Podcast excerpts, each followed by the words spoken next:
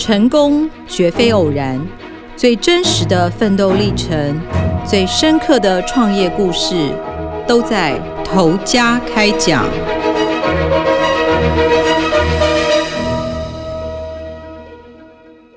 各位听众，大家好，欢迎收听由静好听与静周刊共同制作播出的节目《投家开讲》，我是财经人物组记者吕明杰。最近大家有去看电影《天能》吗？其实电影里面有很多的金库画面哦，像是时光倒转机，它就是放置在一个大型的金库室里面。而且其实金库或是保险柜跟我们的生活很贴近，就算家里没有一个保险柜，你在旅馆也看过或者是用过。那今天我们要介绍的呢，是台湾销售量最大的金库店——发艺金库。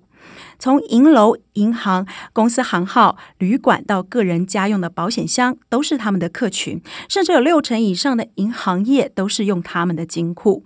我们访问的呢是第二代的老板郭冠宁，而且这一次是独家专访，因为过去金库是一个很神秘的行业。为什么说它很神秘呢？一般人买金库其实不会想让大家知道嘛。那金库店为了要帮客人保护隐私，他们也都很低调。那这次郭冠宁会受访呢，其实是因为第一个他是第二代了，从加拿大留学回来的他呢，有带来很多的改变跟新思维。第二呢，是以往发艺金库呢，它供的是金字塔顶端的客群，那像是银楼、银行。公司行号这一些，但是郭冠宁认为金字塔中段以下的消费者已经越来越多了，但是很多人都不认识他们，所以他才愿意接受专访，为大家揭开金库业的神秘面纱。其实发艺金库是做银楼起家的，呃，郭冠宁的爷爷以前是打金工厂的师傅，后来呢，因为技术成熟了，他就出来自己开银楼，那也传到了郭冠宁的爸爸跟妈妈身上，那。郭冠年的妈妈有一次在顾银楼的时候，抱着还是婴儿的他遇到了抢匪。那这个抢匪当然是拿枪出来行抢，把所有就是银楼里的东西都搜刮一空嘛。最后当然也被抓到了，可是这个抢匪却透过他的伙伴来威胁郭冠年的家人说，在做工的时候不能说他是用手枪行抢的，必须说是螺丝起子，因为这样刑罚会比较轻。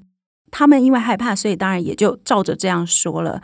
但是从此之后，郭冠宁的妈妈其实就变得很没有安全感。她觉得顾银楼是一个很危险的事情。那郭冠宁的爸爸呢，就想办法去解决这件事。有一次，他在盐城区看到美国的船靠了港口以后，因为呃，高雄的盐城区是港口嘛。然后他发现这个船靠靠岸以后呢，船上的零件都会被拆下来卖。那于是他就想说，哎，那这个船上面有金库啊，他可以买回来用。这样就这样子开始接触。后来他就越买越多，也买到很有心得，还租了一块空地放他买的金库。然后当然他也会跟朋友就是介绍这个用金库的心得嘛，就开始有人来买了。早期呢，金库因为还没有被广泛的使用，所以摆在空地上也没有人要偷。那金库是怎么被开始广泛使用的呢？因为他们开银楼就有很多的同行朋友嘛。那有一次，台南有一条街是银楼街，就是银楼都聚集在那边开店。有一家银楼失火了，只有他们的金库没有被烧掉。然后大家就觉得很厉害啊，金库居然烧不掉。大家就一直问那间银楼金库是在哪里买的。那从此之后，银楼就开始有用金库的习惯，因为大家都会跑到他们家去买。那因为金库他们当时热卖的程度是金库都是进口的嘛，他们一靠港口还没有下船就全部被订光了，而且常常都是。客户主动打电话来问说金库怎么卖，所以他们的生意很好做。四十二年前，他们就不做银楼，转行卖金库，然后本来的银楼就让给亲戚雇这样子。那当时他们卖的金库其实就已经是一台三四十万的进口金库，他们是全台湾最早的金库进口商。为什么郭冠年的爸爸只卖高价的进口金库？其实是因为他认为进口金库才有国际标准认证。那不管是美国还是欧洲都有他们的认证，而且只有通过这样子的认证，才能证明说这个金库有没有防火、防盗，甚至到现在是还做得出防爆炸的功能。那他们的测试方式是，可能在几百度的高温烧一个金库，看它能够在几小时之内抵挡这个温度。那当然，价格越高，时间就越久。防盗的话，就是被外力开启的时间也会越长。所以，其实金库贵的是因为。在买这个时间，那当时台湾制的金库其实都是没有这些认证的。那当然，这个是跟材质有关，以及申请一个国际认证，至少就要花五六百万。其实这是很惊人的费用，所以当时他父亲就觉得，那要卖就卖最好的。那可是大家会不会觉得很疑惑？在那个年代其实是没有 Google 的，那他们又是第一家开始进口金库的，要怎么找厂商？所以郭冠霖的父亲其实很疯狂哦，因为他大学念的是药学系，所以他父亲其实会一些的英文，他就直接坐飞机飞去英国。到当地再翻开那个厚厚的电话簿里面，找到那个金库厂商的名字，打电话过去说他要买金库，然后再搭计程车过去。所以他的交易都是他亲自到了对方的工厂，看到了对方有生产，他才下了订单。金库再搭船来台湾这样子。那不只是这个买金库很辛苦，其实修金库更辛苦，因为当年台湾没有人接触过这种进口金库，所以不会修。那怎么办？就叫原厂的技师飞来台湾修，所以每一次维修都至少要花两个礼拜。那加上飞机票那些的费用，其实成本非常的高。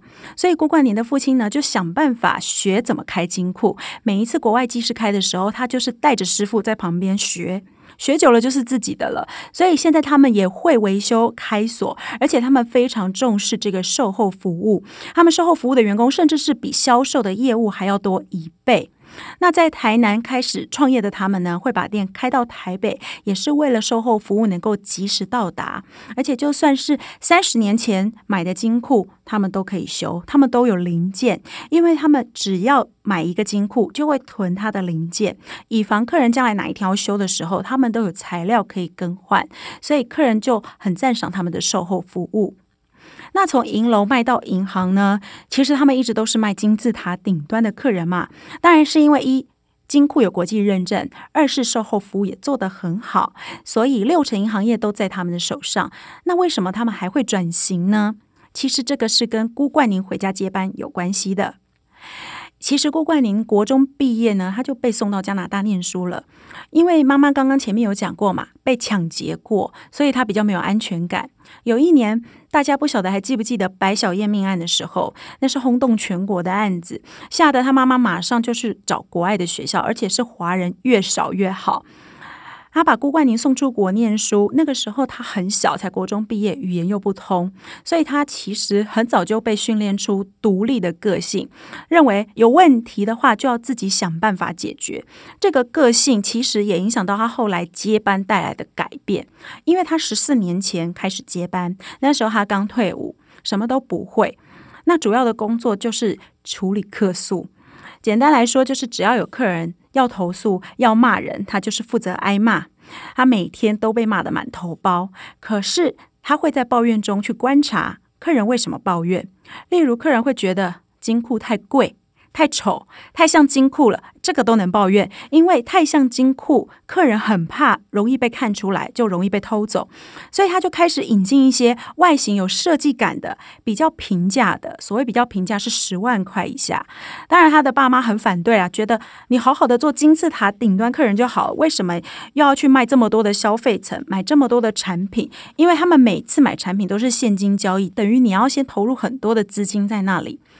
但是因为郭冠霖其实他观察到了一些事情，例如他发现传统的银楼第二代慢慢都不接班，所以收掉了很多的传统银楼。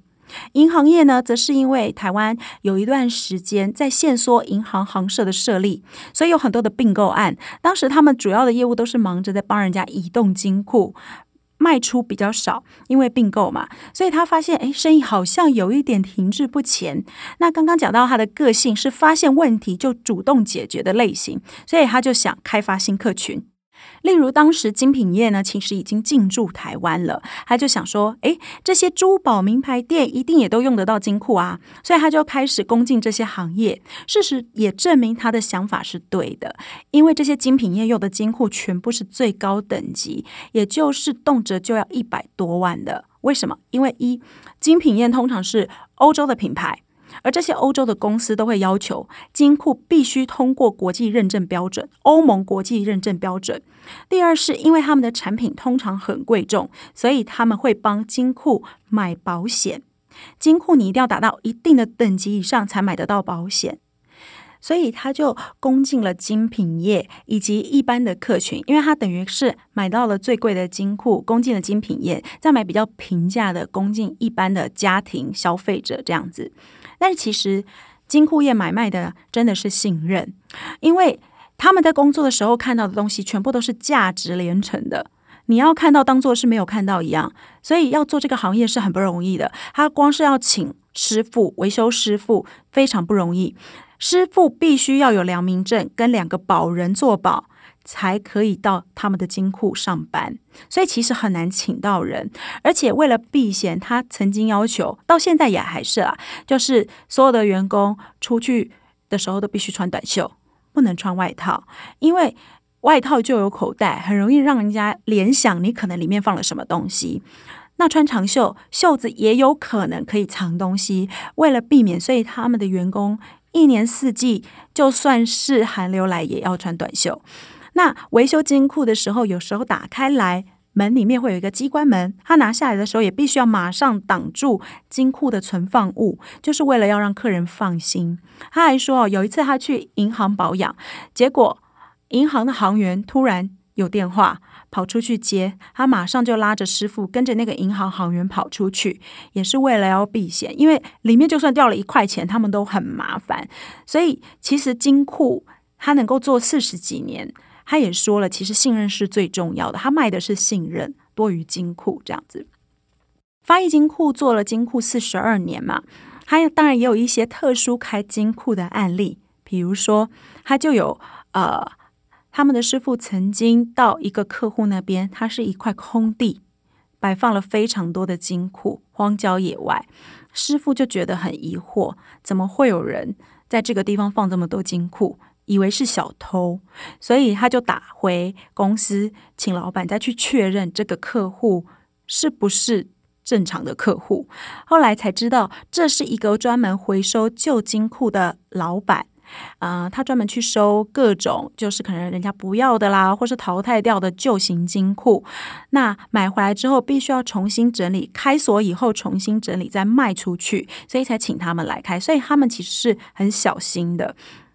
再来，他们也曾经开过诈骗集团的金库啊，像诈骗集团的金库就是。警方要求他们去开的，所以他们要去开之前，警方一定要帮他们签免责声明，他们才能去开。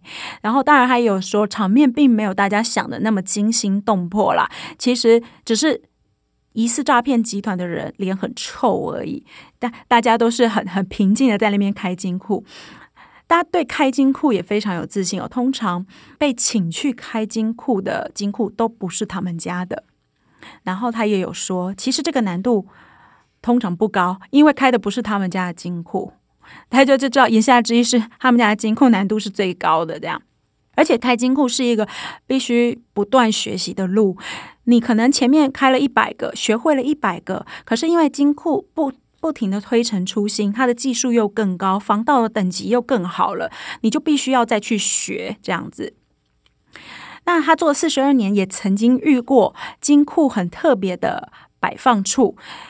大家有想过，如果你有一个金库，会想把它放在哪里吗？有的人会觉得，哦，放衣柜，或者是放床下。但是其实这都已经是很老梗，大家都知道嘛。那也有的人会把它藏在画的后面。但其实这一这一招也起早就被电影破梗了啦。现在他就公开几个很隐秘的地方让大家参考哈，比如说。有的金库其实可以放在水下面，这个金库通常都是可以做到防水的。那大家会不会很好奇，金库放水下面，那每次要开是不是要把它吊起来？金库那么重，可能一个都要几十公斤，甚至上百公斤的。他说：“啊，那你这样想就落伍了。其实金库根本不用吊上来，它有一个通道通到水的上面。那在这个开口上面，你可以放一些草，把它遮住，遮住这个开口。”只要你想拿的时候，把草移开，开口一打开就可以拿到你里面的东西了，所以根本就不需要潜进水里，或者是把金库特别的吊上来。他也有说哈，他遇到一个很特别的是，有一个客人把他的金库放在厕所厕所里面，然后我就问他说：“厕所不是很容易被找到吗？”他就说：“不是，他是在厕所里面的结构柱。大楼里面，我们一般住家里面不是都有结构柱吗？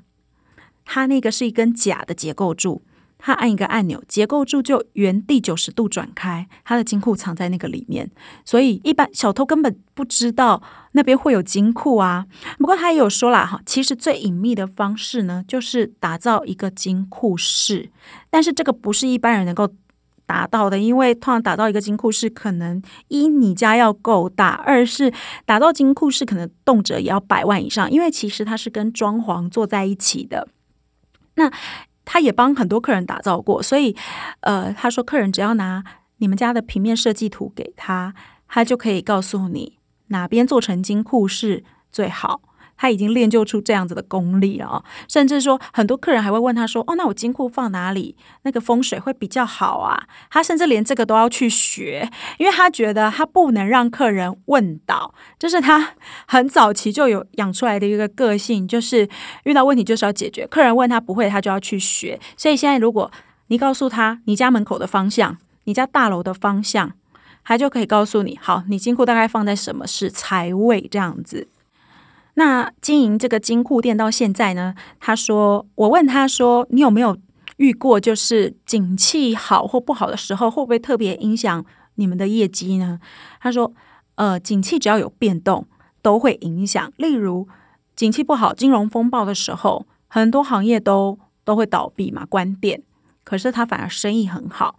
他说有一次他在。三个礼拜之内接到同一家公司打来问了四四台金库，很想说这个景气这么不好的时候，怎么会有人问四台大型金库？他就亲自送货过去，结果就发现，哎，这个公司居然，呃，里面的人都在打电话，哎，没有没有产品，哎，一问之下才知道，这间公司是债权公司。所以在景气不好的时候，这家债权公司跟银行收购了很多的呃债权，所以他们就是负责去买下来债权以后去讨债。所以这些电话其实全部都是讨债电话，而他们买来的金库呢，是为了要存放那些债权证明，其实都是要放纸，但是那些纸全部都是价值连城的纸这样子。他也曾经去到一间公司，里面的产品他觉得很纳闷，是看起来很像中药粉的粉末。他就觉得，哎，为什么进来这间公司之前就有被要求特别的要求说，哦，你们不能穿外套啊，也是要短袖短裤啊，然后包包什么这些东西通通都不能带进去。他就觉得很纳闷，这些中药粉有什么有什么贵重的吗？需要到这样子？结果这些中药粉其实是拔材，可能很多人不知道拔材是什么。拔材就是放在手机或是电脑主机板里面的一个零件。